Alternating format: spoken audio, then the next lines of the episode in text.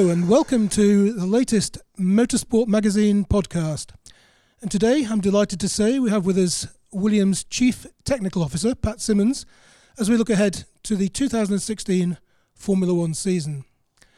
Pat has been with us now for several podcasts. You almost qualify to be on the payroll, I think, Pat, near as, near as damn it, if you send your invoice to Damien. A recommendation. But it's the first time we've welcomed him to Motorsport's well appointed new home in London NW3. So a very warm welcome, Pat. Thank, you very here. much. It's uh, it's great to be back. Um, joining Pat with us on the team today, we have Mark Hughes, our Grand Prix editor, Damien Smith, Motorsport Magazine's editor, and Rob Widdows.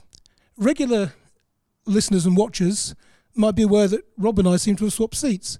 Um, Rob has been a valued member of the motorsport team for many years a great contributor. If anyone hasn't yet read his Gerhard Berger feature from the March issue, go and read it now. It's a brilliant read. Um, but after hosting the podcast for a long while, Rob is now going to be focusing on other projects, including his fantastic archive of tra- track talk radio interviews from the 1970s, which um, we will talk about later. But I'm delighted to say that he's with us as a panelist today. So, Rob, welcome. And remember, I'm asking the questions, you're answering, okay? Absolutely can fine. You, can you sort that? Pat's on the payroll. I'm off it. and you got me, Simon Arron, asking the questions. Off, off camera, we have Alan Hyde, one of the UK's finest motor racing commentators and also a brilliant sound engineer who cuts and pastes all this together so that our mistakes aren't obvious, hopefully. And with Ed Foster taking his fourth or fifth skiing holiday of the year, we have Jamie Howlett who's helping us with production, corralling all the readers' questions, to which we'll come a little bit later. So, um, one name you'll notice is not on the list. He doesn't leave much of a physical void because he's only about five foot four on tiptoe. But in terms of his contribution, his knowledge, his experience, we'll miss him enormously today, and that's Nigel Roebuck. As regular uh, magazine readers will be aware, I'm sure, Nigel was taken seriously ill very suddenly quite recently. Um, but emergency surgery was successful. He's recovering very well and he contacted me last night to issue an apology for not being here. But bearing in mind he's just had a major rebuild at Cosworth, I think I think he can be excused. And he also asked me to extend his very very warm gratitude to everybody. He's been completely overwhelmed with all the cards, messages. He's not much of a social media butterfly, but he does know that an awful lot of people have sent messages via the motorsport website, via Facebook, and so on to wish him well, and he is very grateful we look forward to having him back very soon, and he looks forward to being back very soon.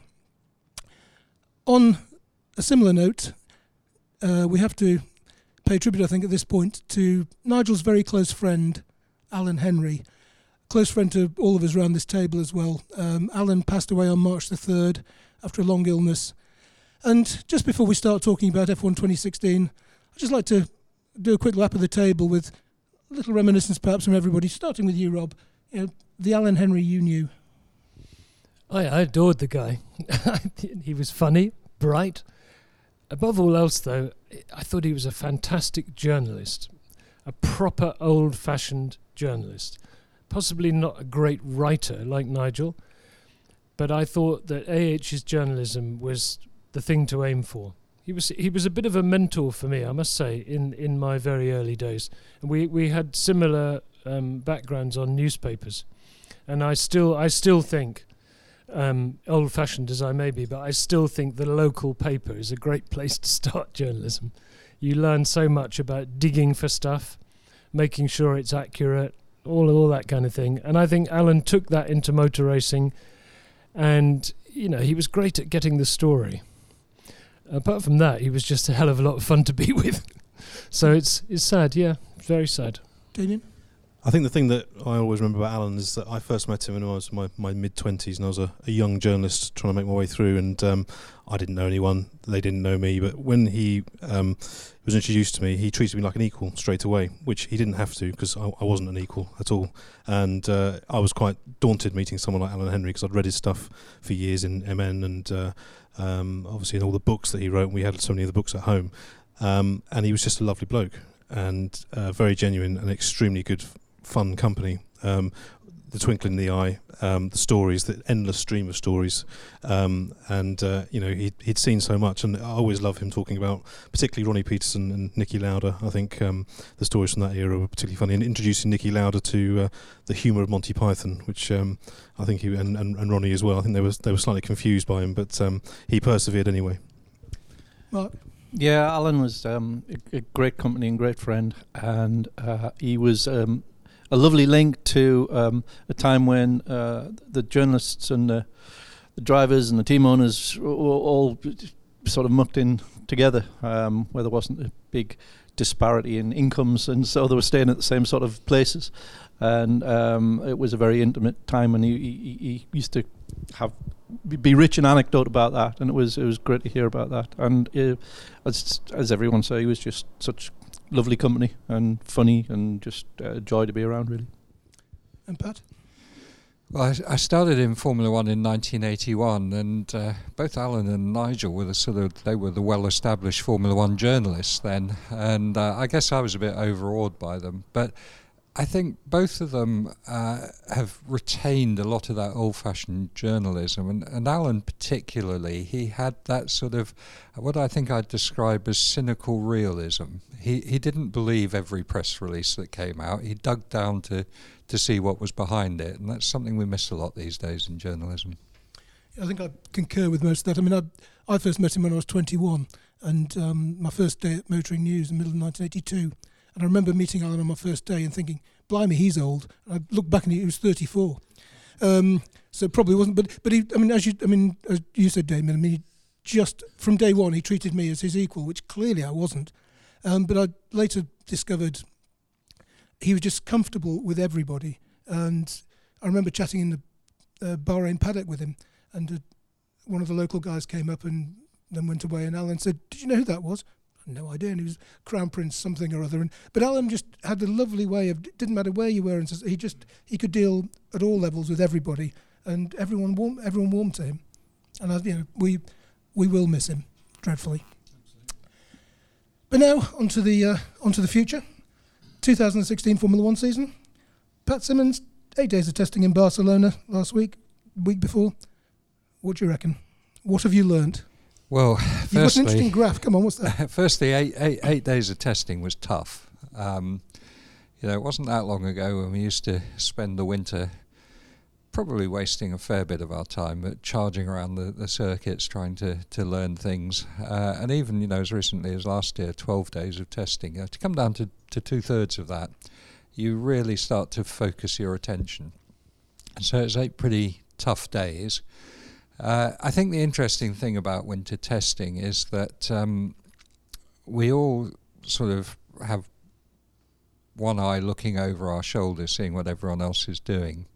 And if you think about that logically, it's a very pointless thing to do because you know if if you're out there and you're running and you're the fastest team, you don't sort of say, "Well, hang on, let's uh, back off for a little while." And equally, if you're if you're the slowest team, you don't work any harder because you can't work any harder in Formula One. You work as hard as you damn well can. But we're competitive people. We, we love the spirit of competition, and therefore we always want to know where we are. So we spend an awful lot of time trying to analyse uh, what's going on. And believe me, it's not an easy thing to do. Uh, and uh, I know you, you guys, as, as professional journalists, have an even tougher time because you don't have access to the, the data and the uh, the intelligence that, that we have. Um, and it, are you about to tell us what every what the, what fuel loads everyone was running? No, I wouldn't dream of doing that. But but we, we, we obviously spend a lot of time trying to figure that out. So I think you know there, there are lots of things going on. Uh, a lot of miles covered I- in those eight days.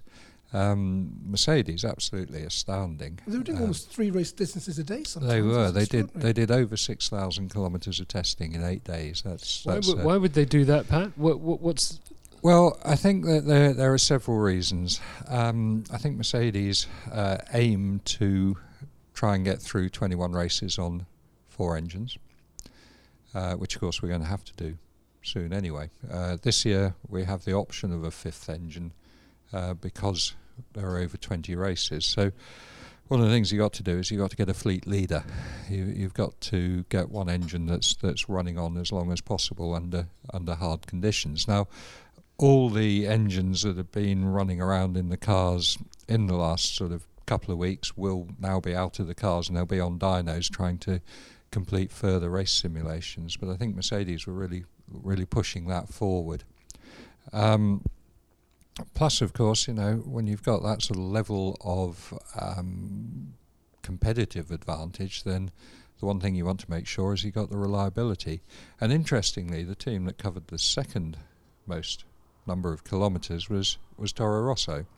And of course, Toro Rosso, if they had one Achilles heel last year, it was reliability. And had they finished all the races, they, they would have been in a much better position. And obviously, you can see that they've they've focused on that uh, with over 4, nearly 4,900 kilometres. I mean, having a bulletproof 2015 Ferrari engine obviously has has been a significant contributor in that. Yes, absolutely. But but uh, bear in mind last year that yes, they had the, the Renault engine, and that was responsible for a number of their retirements. There were also probably more chassis-related retirements than they'd care for, uh, and I'm sure James Key uh, has looked at that and said, right, what we've got to do, we've got to get out there and, and do miles. And then you've got a huge bunch of cars that have done the sort of 3,500 4,000 kilometres, Williams being amongst those uh, at just under 4,000 as the, the team with the third most number of kilometres on there. So there's your, there's your first sort of thing you're looking for in winter testing. There's absolutely no point in being extremely fast, leading a, a race by a lap and then retiring two thirds of the way through. So we've got to get the reliability done. Uh, and my engineers know perfectly well my my four, four things that they have to concentrate on that I remind them of time and time again that you have to do things in the right order. And the first thing is safety, second thing is legality, third thing is reliability, and only then do you start looking at performance. So, uh, you know, that's why we, we get so many kilometres done. Um, and then you, you come to performance, and of course, lots of different things going on there. Uh, firstly, we've got five tyres now, uh, five five different compounds. Uh, the ultra soft tyre, which we had a little look at in the post season Abu Dhabi test, um, but the first time we've really exercised it, so everyone wanting to see how that got on. And I have to say, I was quite surprised by its performance. Um, Barcelona's a, a tough track it really, you know, it, it, it eats into the tyres and turn three goes on and on and on, and the left front tyre just sort of gasps and cries and says enough. Um, but the the ultra soft, all things considered, I thought was quite a good tyre. So there are all the things of learning about that, looking at your let's call it a qualifying performance, you know, your sort of low fuel performance and balance, looking at race distances, tyre degradations, and then of course trying to find the sort of sweet spot of setup and uh, uh, and evaluate the new parts that you put on the car over over the winter. So hell of a lot to do in eight days. Mark, you are a, a, a prof- professor of uh, long run analysis quite often. What um, what have you made from looking at the uh, the t- in terms of the pecking order performance wise? What have you made from the tests? Well, we can only go of apparent pecking order from the outside, um, and uh, it it looks um, it looks like uh, Mercedes, Ferrari, and then a whole group of very closely matched cars, Williams among them. Um, do you concur with that, Pat? Yeah, absolutely. Um, yes, I think Mercedes have got a. Uh, they do have an advantage. We I think uh, we, we put error bars on our data, you know, with our, our sort of confidence levels, and our, our, error bars on Mercedes are a little bit wider than everyone else because you know, they have done some unusual things this winter. But even if you took the most pessimistic view at the bottom of those error bars, you still know that they're the fastest. Uh, I agree, Ferrari are close behind, and then there's there's a, a bit of a gaggle. Um, I believe that we at Williams are third. but it's a, yeah. it's a close run thing with Toro Rosso and Red Bull showing well. Force India. And Force India yeah. there as well. But uh, we can talk about that on the different tyres and different things. Yeah. So um, we now know, we think we know that we're doing the new qualifying system in Melbourne. So Q3 is eight cars. And if we have that gaggle of four four teams, as eight eight cars fighting for, let's say, four places. Is it going to be better if you're in that gaggle? is it going to be better to qualify ninth and have f- free tyre choice? Yeah, I think that's that's a good observation. Uh, in the past, there were certain times when it was better to qualify 11th than, well, certainly 10th, but let's say better than 8th or 9th. Now, that moves on a little bit because eight cars in the in Q3, and perhaps we should explain why that's better. The the, the rules allow you if you're not in Q3 to have a free tyre choice to start the race, whereas the cars that are in Q3 have to start on the tyre that actually they set their fastest lap in Q2. I know it's complicated, but tyre rules are complicated. Uh, Keep up, Rob. so the fundamental is You chose to explain this. This is this is such simple, wonderful entertainment, isn't it? it is, it is. And for my next trick, Pat Symonds, your specialist subject.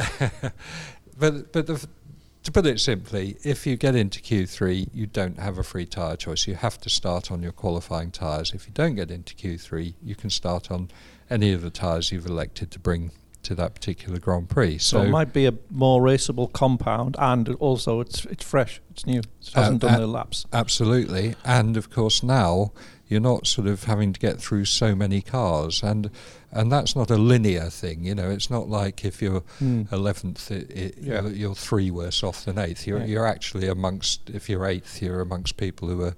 Are, good drivers, you know. So- you're not going to get the sort of silly accidents happening. So how do you go about qualifying ninth? You can't. we, we we try all sorts of things, but I don't think any of us are good enough to try and position our car ninth. Is, is seventh better than ninth? Uh, to be honest, until we've done a few races, until we've really seen uh, how the different tyres stack up, uh, I'm not sure. Um, I suspect that's probably Mm. ninth, ninth is better than eighth. Yeah. Seventh is probably equal to ninth. Yeah. Sixth better Yeah, than yeah. ninth. You know, it's, it, it lies in that sort of Yeah.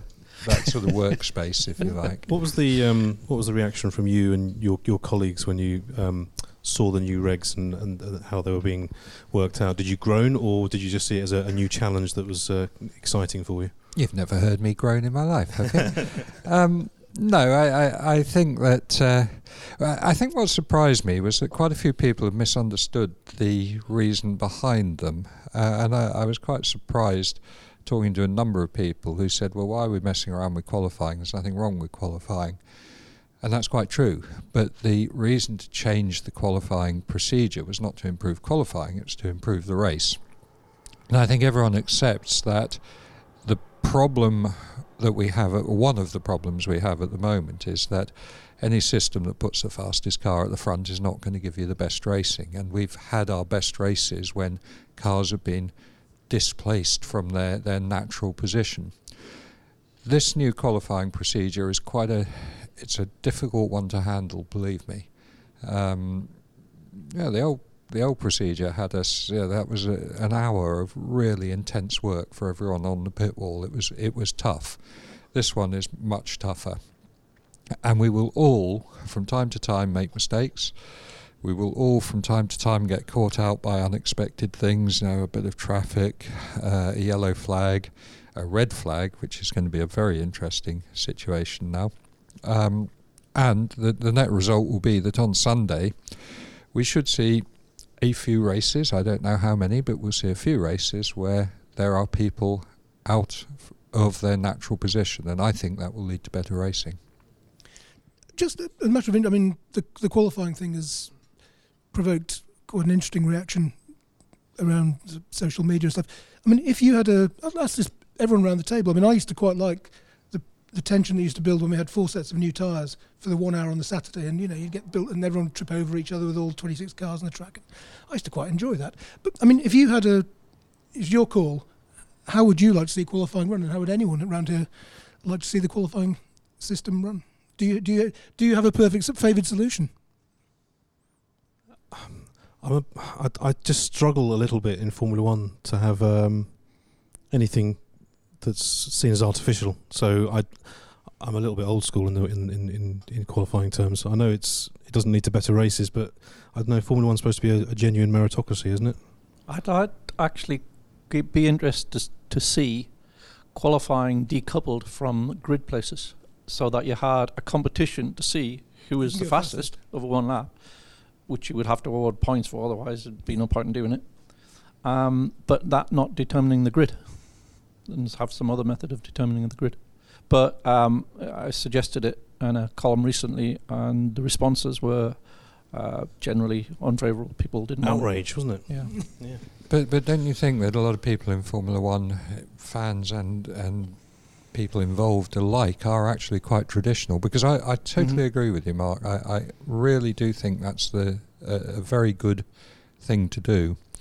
Uh, I do think that qualifying is is quite interesting to to really put the cars on the limit for one lap, and that's a, a good thing to see. And you know there should be the meritocracy rewarded that comes with that, but it does destroy the racing. Uh, and the the trouble is, you know, I think that everyone is reluctant to accept change. It's it's natural, Mm-hmm. and I, and I can think back. You know, I said I never moan, but course I moan. Uh, and, and going back over the years when you know Max Mosley imposed some very unilateral changes to the rules, which at the time I didn't think were the right thing. I was wrong. He was right. You know, the fact is, a lot of things have got a lot better. Crikey, do you remember when we used to do a warm up on Sunday morning? What a waste of time Yeah. that was. you know, uh, but when it when it was taken away, we all said, "Oh God, the cars are going to break down in the race." And The, the imp- Everything. reliability improved. Yeah, it did. It did. Parc Ferme has made reliability improve. The, the great thing in Formula One is that we we work towards the rules that we've got, and this is the interesting thing with reverse grids. Now, I know you say they're they're they're they're maybe a step beyond and what have you, but they will have what I think many people would regard as unintended consequences. The main one being that we would then have to develop our cars to run in the wake of another car. At the moment, we develop our cars aerodynamically in a wind tunnel with clean air, and we try and make the fastest car. And I've spoken about this before, I know, but but you know, i- i- if you had that reverse grid, we would change the way we went about developing our cars, and overtaking would then become easier. It's a very It good point. Sorry, uh, it seems to me, Pat, that um, the bottom line of this, correct me if I'm wrong, probably am, is that the sport, the business, has to has to get more entertaining because of the television viewing figures, because of the spectator attendances, and because of bringing new sponsors in.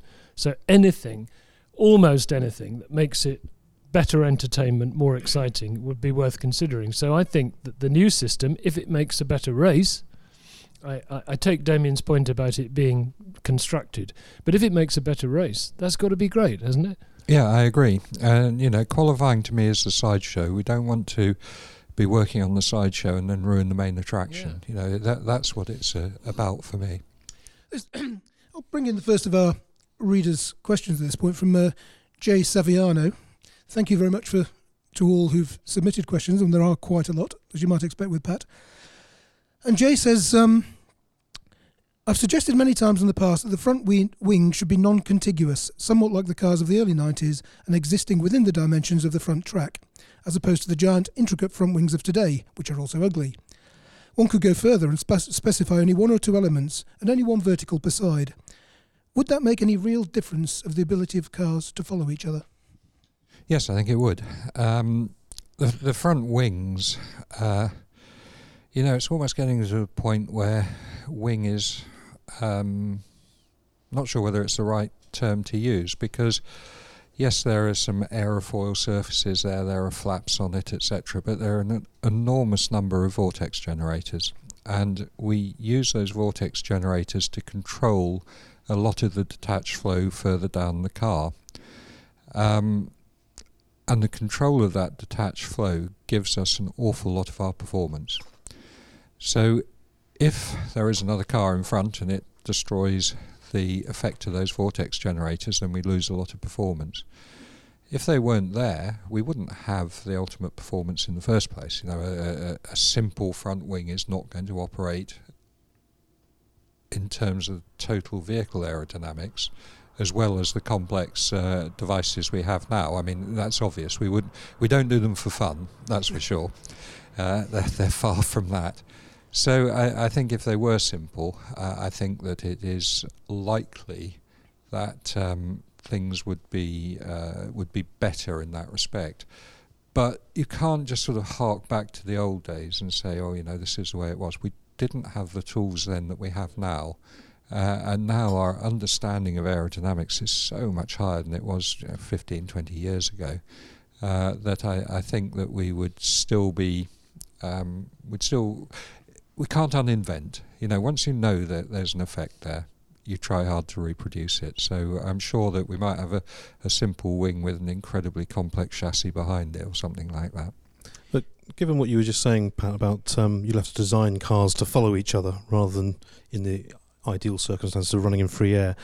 Next year, um, all this talk at the moment about the new regulations is all about lap time and adding downforce, which surely is completely against what you've just said, isn't it? Yeah, I think that's true. Um, you know, if a, if a given sort of basic configuration of car loses X percent in the wake of another car, then if the total is higher, then X is higher. So yes, it, it, it's uh, an inescapable fact, I think. Formula One always seems to do this, just attacks one problem at a time rather than looking holistically at it. And it seems a lot of these um, new regs for 17 is a, to a, attack a problem which was perceived that the cars weren't fast enough anymore is undoing the work that you and a lot of others did in um, the, the overtaking working group.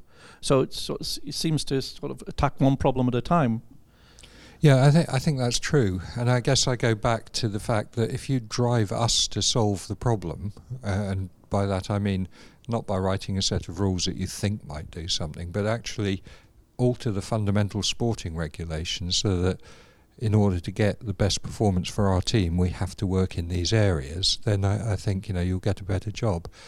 But also, you know, it, it's very difficult. Um, the, the FIA work very well through the Institute on Safety Matters, and they put research into it. You know, there's a lot going on with uh, head protection, cockpit forward protection, etc. Uh, we've had the sort of work on launching cars, we've had the work on wheel tethers, all that sort of stuff is done professionally by the FIA through research.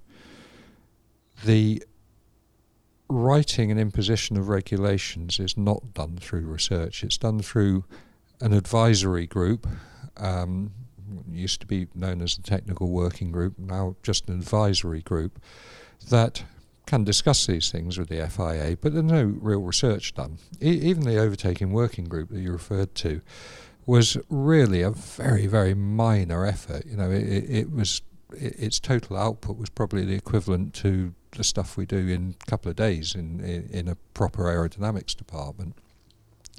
So until you uh, until you you know you had a situation where, as a fully funded sport, there was a, a technical organisation researching and writing the rules, then you might get a, a difference. On the subject of aero, another interesting question here from Colin Staples, who points out that um, Red Bull this year has painted its car in matte paint, um, presumably not because they can't afford the metallic option. And I just, and he wonders, is there any aerodynamic benefit to be had from matte paint?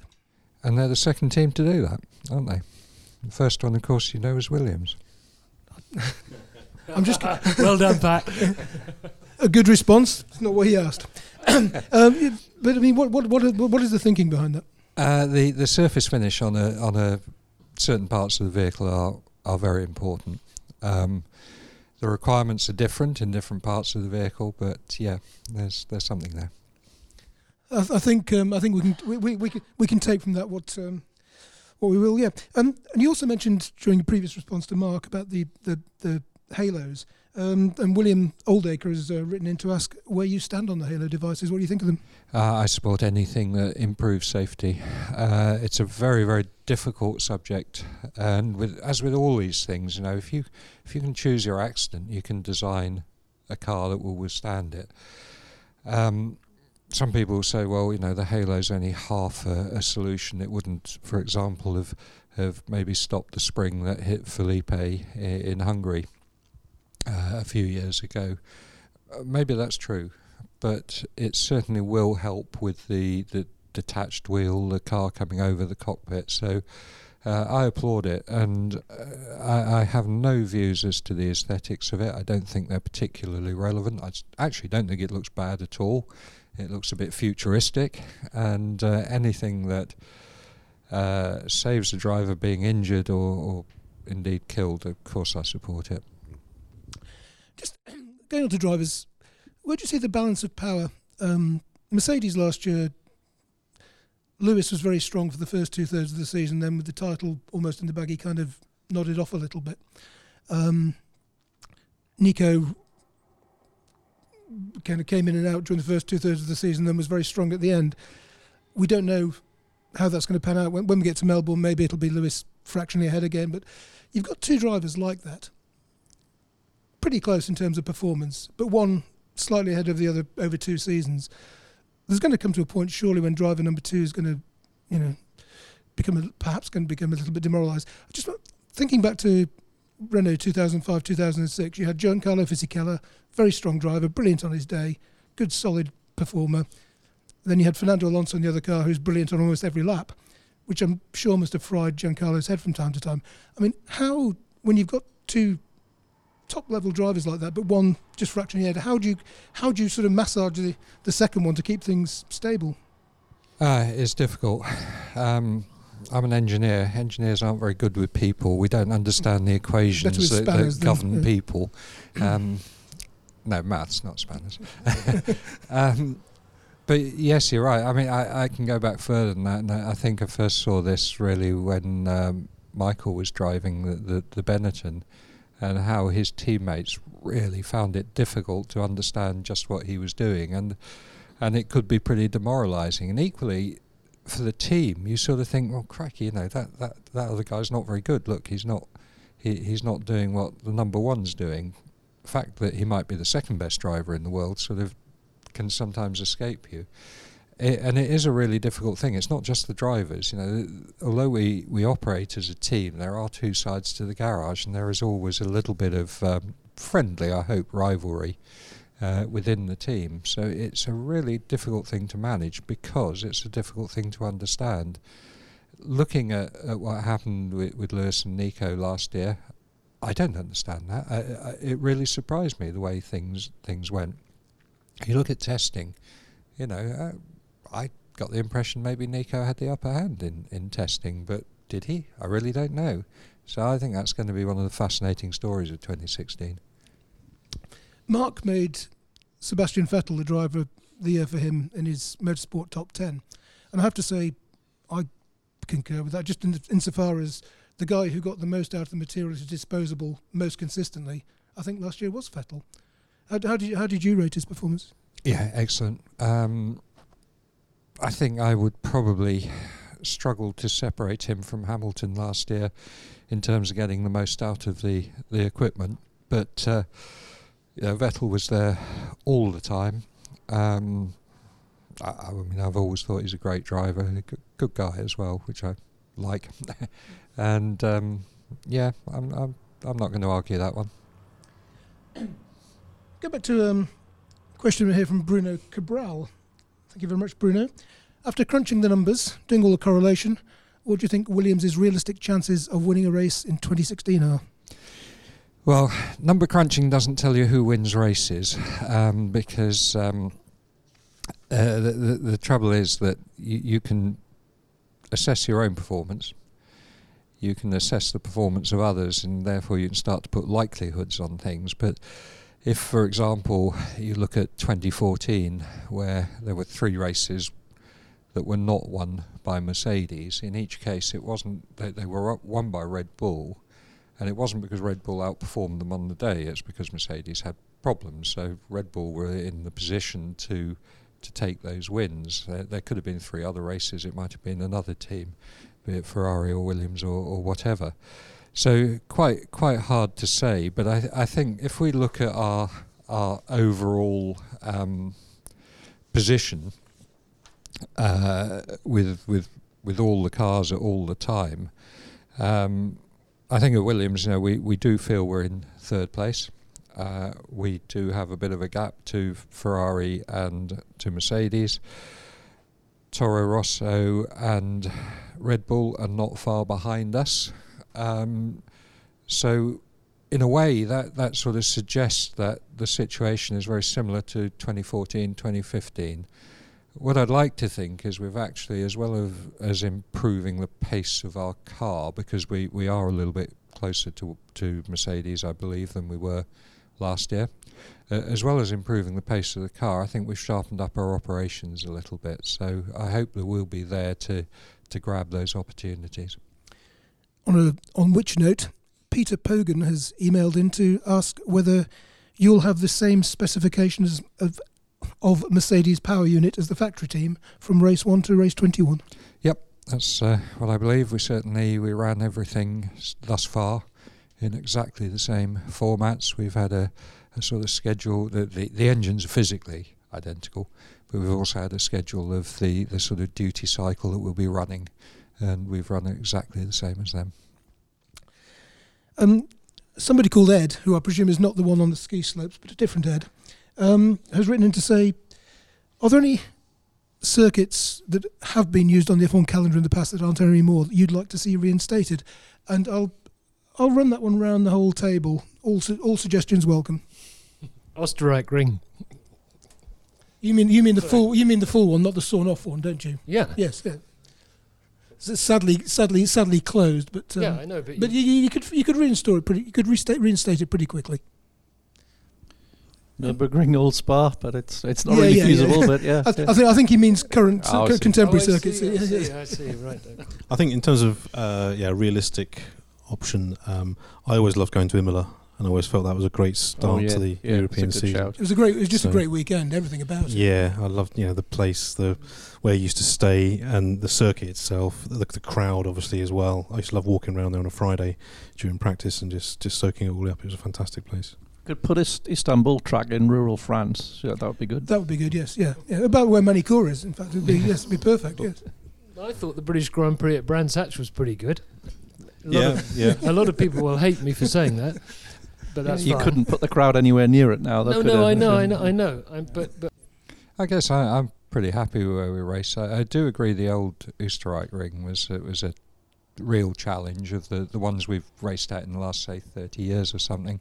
In terms of um, you know the the sort of Imola thing that you mentioned, I, I guess Zandvoort. I used to enjoy going there. That was always a little bit different, but um, I, I quite like where we race these days.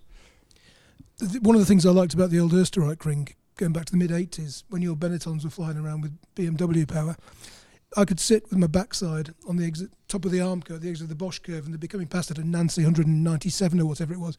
It was just one of the most kind of se- biggest sensory overloads you could have. It was fabulous. Just yeah, fabulous. it was the the the, the 186 Benetton with. Uh, Five bar of boost on the BMW engine round Österreich It was ring. about 1400 brake. Yeah, thirteen fifty.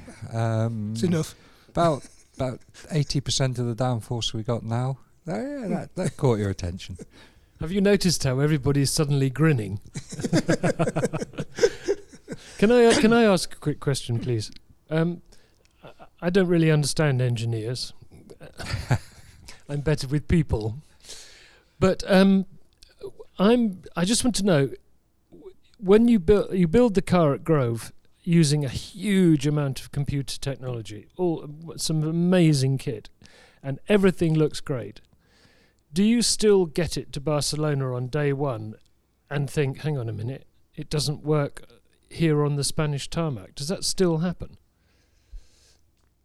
Uh, I can't pretend to say that our simulations are hundred percent accurate. They're, they're they're far from it. Um, I think in on the aerodynamics, on the vehicle dynamics side, the, the way the chassis works, ignoring the tyres, the way the chassis works, I think we're very, very close to understanding what we need to understand from that. Aerodynamically, there are a few areas that can cause us headaches.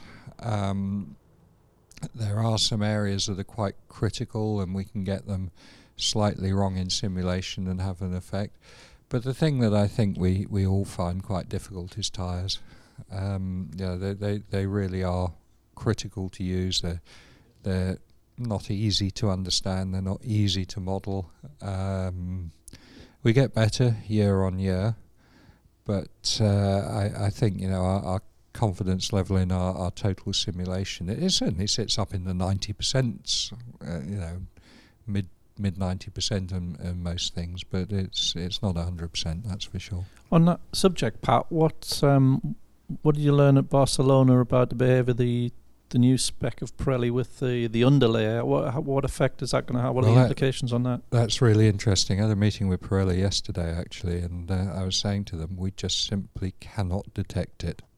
We we if if if they hadn't told us it was there, we wouldn't know because we've run down, uh, and this underlay is meant to come in at sort of you know seventy to eighty percent wear.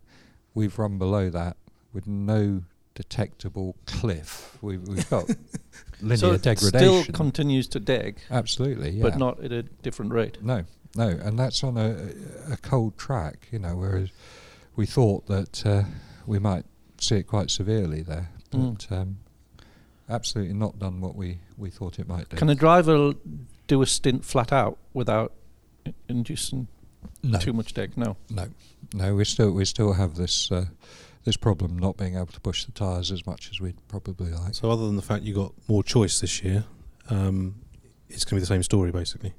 I think so. Yeah, yeah. Uh, you know, unless things change significantly when we get onto a, a hotter track, which I don't believe they will. Um, yeah, it's it's just down to the the tyre choice and the fact that teams may have made different tyre choices. Uh, this idea that um, you can differentiate tyre choice even within the team, how would you go about that? What would be the program if the choice between two of those three are, are, are, are close? How would you go about? F- would would you actually put one driver on a different program and keep them on that, or would would you analyze it after Friday? How would it At, work? the- at the moment, that that's not the way we've we've approached things. Um, I mean, we'll, we'll see today when Pirelli uh, announce the choices for Australia, which are, which are due out today. We'll see how other teams have, have handled it. Um, we have on some of our choices, we have not allocated exactly the same for both drivers, but that's due to sort of reasons of things we want to do during the practice sessions. Uh, I still think that fundamentally, if you've got two drivers who are of similar performance, who have the car set up in a similar way, who are likely to qualify in a similar position, um, then the chances are that there is one unique strategy which should be employed, and that would require the same tyres for, for both drivers. But uh, let's see as we go on, because I think we've got a little bit to learn there. Changing the subject slightly, one team we haven't mentioned so far, McLaren Honda. Did you see significant signs of progress? They certainly seem to have more reliability during the tests. Did you see much performance progress? Yeah, they had a uh, certainly had a lot more reliability. Um, they did 3,300 kilometres in, in testing, which is a About the same as they did last season. probably, you know, it's, it's within 500 of the sort of, you know, that, that big bunch at the, at the, the sort of 3.8 mark. Uh, in terms of performance, um, we have them still about a couple of seconds off the, the Mercedes, so still something to do there. But they did seem to have much better straight line speed, so I suspect that their uh, energy release problems from last year they they've got round a little bit, but uh, still still some work to do. At the moment, we see them actually behind uh, behind Renault, and then uh, a good step behind the sort of the Force India, Red Bull, uh, Toro Rosso, Williams bunch. You- with all due respect to Williams, do you think there's a, an argument to be made that, for the fact that in terms of performance per penny, Force India actually does a better job than anyone at the moment? Um, I'm not sure how much their, their budget changes, but uh, They, it's they just at the be very, very of solid for a team that's yeah, the end had of financial, at the end of last year, they, they I think they were exceptional, and they've started this year well. Good. Um, this is probably a question for your graphic design team rather than you uh, as an engineer, Pat. But uh, Anthony Anthony Jenkins has said that the Williams is by far the prettiest car in the pit lane, ruined by the piddly little numbers on the sides. Why don't you put big numbers on like the Saubers do to help the spectators? Uh, yeah, I'll pass that over to graphics. yeah. Um, yeah, it's been a bit of a bone of contention, hasn't it? Um, and I think it's one of the reasons why they they had this strange rule that you can't change your helmet design was to to help spectators. But I don't know how big the numbers really have to be before you can really tell. Uh, I'm I'm not sure. I think you the, the- should say there's a technical reason, but you can't tell us what it is.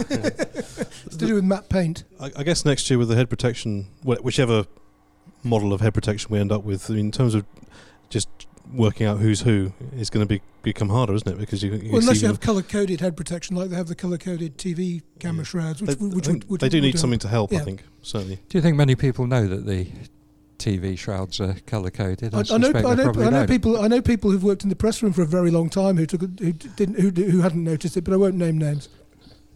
I would have They're, thought they're not, they're not sitting around this table. the head protection is a further chance for a sponsor, isn't it?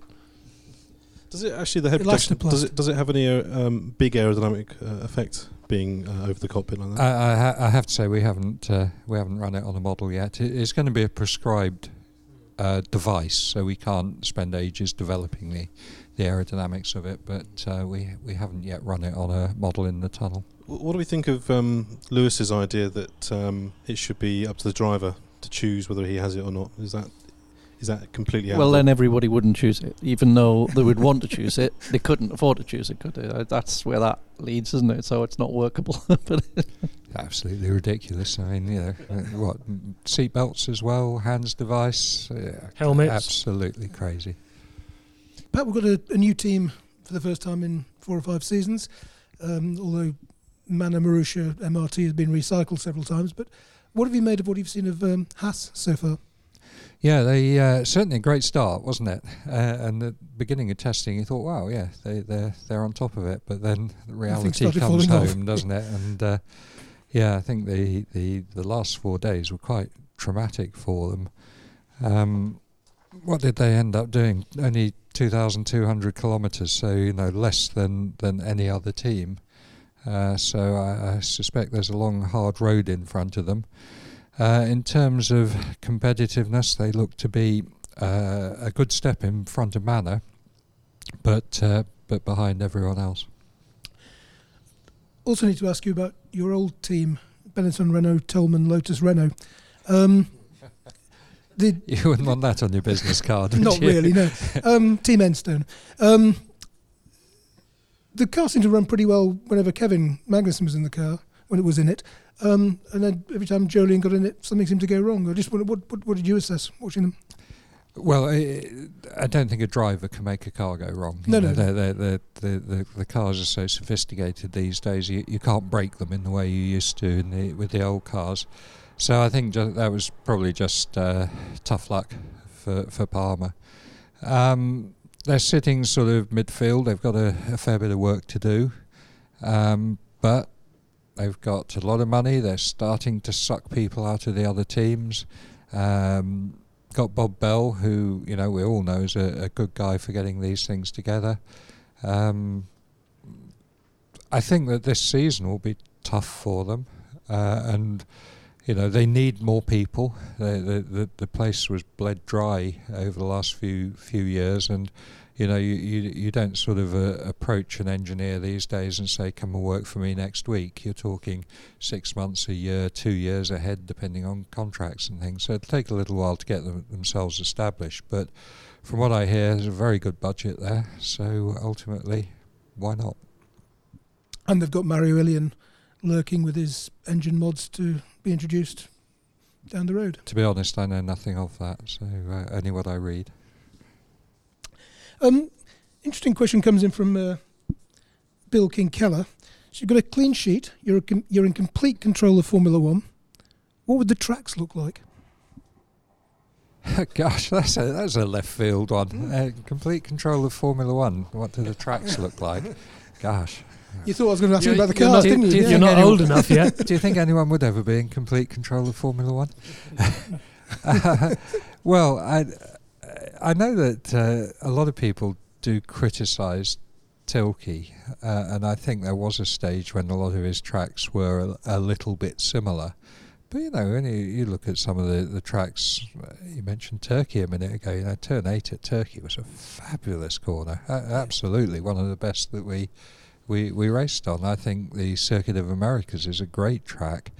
Um, answer to your question, the things I like, I like high speed corners. I like high speed change of direction. I like corners where the radius decreases. They tighten up on you. They're they're difficult. Um, you know, a, a corner that, that, that widens out as you go through it is an awful lot easier. So uh, those are sort of things I'd look at. But boy, I'm far from being an expert on circuit design. Talking of high speed corners, uh, Lorenzo from Melbourne has uh, written in to say when he's trackside at the first race in 2017, will he notice the difference? In, the term, in terms of the cars being five seconds a lap quicker, will it be visibly different? Uh, I don't think so.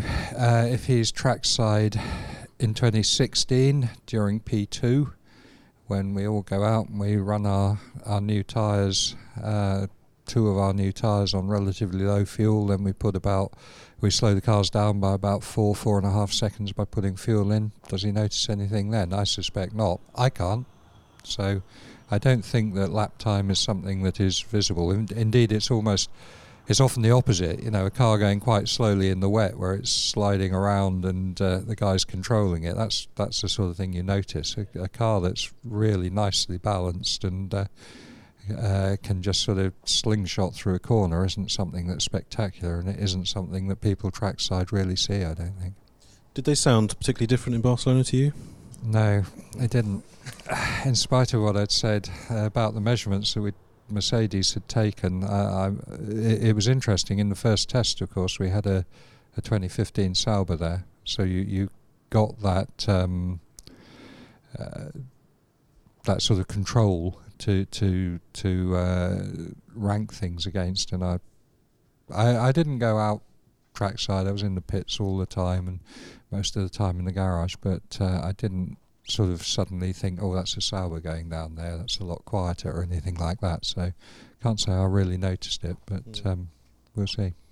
Just in terms of Melbourne, um, a lot of people have been talking about Toro Rosso as a potential, uh, um, even a podium if, if, if there's reliability, reliability problems with the Ferraris and the Mercs.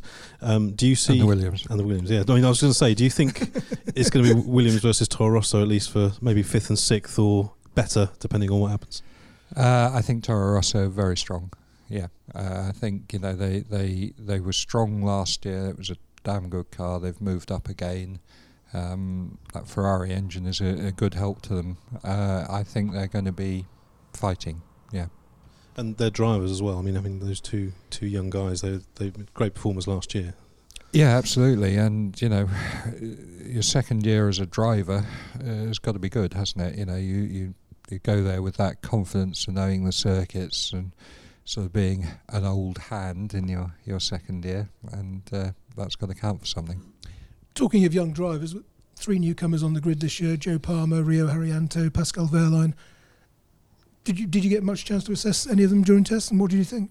Uh, no, I didn't. I, I, um, I suppose selfishly, I concentrate my 19-hour days on things that are going wrong on, in on the Matt White Williams? Yeah, that's right, exactly. So I must admit, I haven't really uh, looked to what they're doing. I, I know that uh, within the Mercedes team, Wehrlein has a a lot of following. A lot of people think he he's the real deal, but um, no, that, that's not been on my radar. drivers these days have such long careers. If you you know you look at someone like Felipe, for example, I mean his career is almost double the length of someone like Jackie Stewart um, in terms of how long he's been going on. Well, what's it like working with someone who's been around that long? Is there are there pros and cons to having having someone of that experience? Maybe you should ask them. I've been around a long while. yeah, I think um, know over the last few years, I've actually been at sort of both ends of the spectrum with uh, my time at Marussia, with you know some new guys coming in, where you sort of you do suddenly realise they don't know a lot of the things that are taken for granted for many years. Uh, at Williams, of course, we have both, or have had both. I think Valtteri now is absolutely settled in, but you know, it, it, I, I always regarded 2014 as Valtteri's rookie year because 2013 was was such a difficult year for him. Uh, and you do see that improvement, whereas with, with Felipe, you know, you, you got a more steady thing. But all of us, you know, th- this is my 40th year in motorsport. I'm still learning all the time. Um, I think the drivers are, are, the same. There's always something new to, to learn. You said, I'll just interrupt if I may. Um, you mentioned that when you were at Manor, the young drivers coming in didn't seem to know very much. Do you think that's partly a function of the fact that everything below Formula One now is, or almost everything below Formula One now is one make? Yeah, uh, absolutely. I, I, think that's that's very true. Formula One, yeah, apart from the fact that budgets are are outstanding, but the whole technology is, is just it's on a completely different plane to any other formula, any other single seater formula. Um, and and that does make a difference. It's not like it, uh, when I started you know, Formula Three, Formula Two, they were quite technical um, series f- relative to Formula One. You know, nothing was particularly technical in those days, but the difference between a Formula Two car and a Formula One in the uh, late seventies, early eighties was was very little. Uh, these days, you know, a, a GP2 car there's very little you can do with it. You, you don't develop it. You you have limited data acquisition on it. Formula One, you know, these huge teams, these five, six, seven hundred people, all working towards a, a very, very technical exercise. Yeah, it's a it's a really, really different way for drivers to go about things. Pat, I wanted to know why is it that um, the weekend in, in Melbourne is hardly ever anything of a guide to the rest of the year. There are always lots of accidents, and you you can't come away from it thinking, you know, this is where we're going forward, can you? Why is that? No, you can't. Uh, I mean, statistically, you should never take a sample of one as being uh, anything that can establish a trend anyway. But I think particularly, you know, we, we spend all winter driving around the drivers sort of trying to keep out of each other's way so they can understand their car, set their lap times, all this sort of stuff. We spend ages sort of while we're sitting there with all our our GPS based maps and we're telling the, the, the pit crew, right, let the driver out now so he's in clear traffic and everything while we're testing. Then they go to the uh, the first event, and of course there are lots of other cars around, uh, and they tend to drive into each other and things like that. So a little bit of spatial awareness is is uh, training is needed, I think, in that first race. So you do get more accidents there. It is a I wouldn't say it's a unique circuit, but it's a circuit that it, it, certainly isn't like Barcelona where we do our testing. It's not like the classic uh, types of circuit that we, we go to a bit uh, later in the in the season. So it's, it is a little bit different. And you're right, it does. Um, although well, I, I, think the right man generally wins, it doesn't show the the complete uh, uh pace through the field. This is possibly Pat, the most technical question we've ever had emailed to us. I'm going to struggle there. oh, I don't know. It's, I think we'll, we'll struggle. Uh, uh, from Peter Bukov Chan, who says, what is the purpose of diffuser strakes? Are they vortex generators or channel subdivisions? How does a vortex reduce the effective angle of attack on the diffuser ramp? Well, can, you, can, can, you, do that in layman's okay. terms in about 10 right, seconds, can I please? pass that one over? Yeah, the, they're, they're, they're not really vortex generators. They they are to um, they are to direct flow. There's there's quite a strong cross flow uh, at the rear of a car. If you can imagine, Right behind the tyre, you've got a very low pressure area. Uh, you're trying to feed air through the diffuser. It wants to get out to that low pressure area. You want it to get there eventually, but you want it to, to do it in a controlled manner. So the strakes uh, assist that. Okay, we're we're coming towards an uh, towards the end of the show now, and I'd just like to go around the table. We know what we think. We know what Pat thinks is going to happen in 2016. What would be a, an ideal 2016 for you guys? Starting with you, Rob. What would you like to see this year? Okay, well, I'd love to see Williams win a race, not just because Pat is sitting opposite me, but I would love to see that. having been sort of friends with them for many decades. And also, I'd like to see a different team and a different driver win the World Championship, not Mercedes or Hamilton. I don't care who wins, um, but I'd like to see four or five teams win races and have a, a championship battle that goes uh, a bit further this time. Um, and um, I think, given the qualifying we have, whether we like it or not, there does seem to be a potential there for some uh, some interesting outcomes uh, to, to races. And um, I just hope we get some good racing, basically.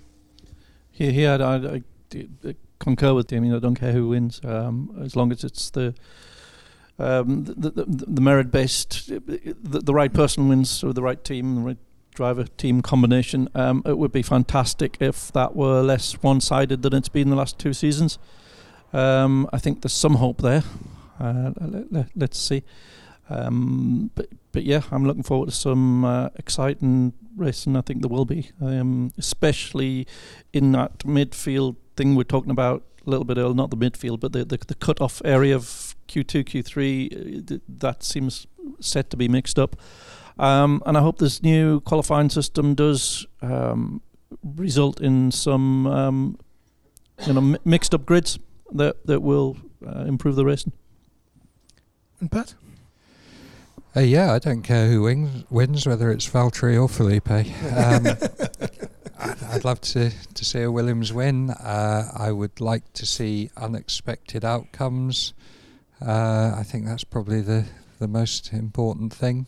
And I hope we continue to enjoy our racing. Well, knowing the kind of level of enthusiasm around the table, I'm sure we'll we'll all continue to do that. So, signing off. Thank you very very much indeed, Pat, for joining us yet again. Thanks to all the rest of you for your contributions. Wishing everybody a great 2016 season. Wishing Nigel Roebuck a continued speedy recovery. We look forward to seeing you next time.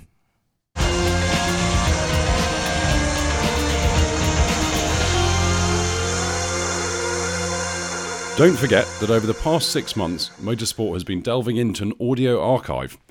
Back in the late 1970s and early 1980s, Rob Widdows recorded a radio show called Track Talk on Radio Victory.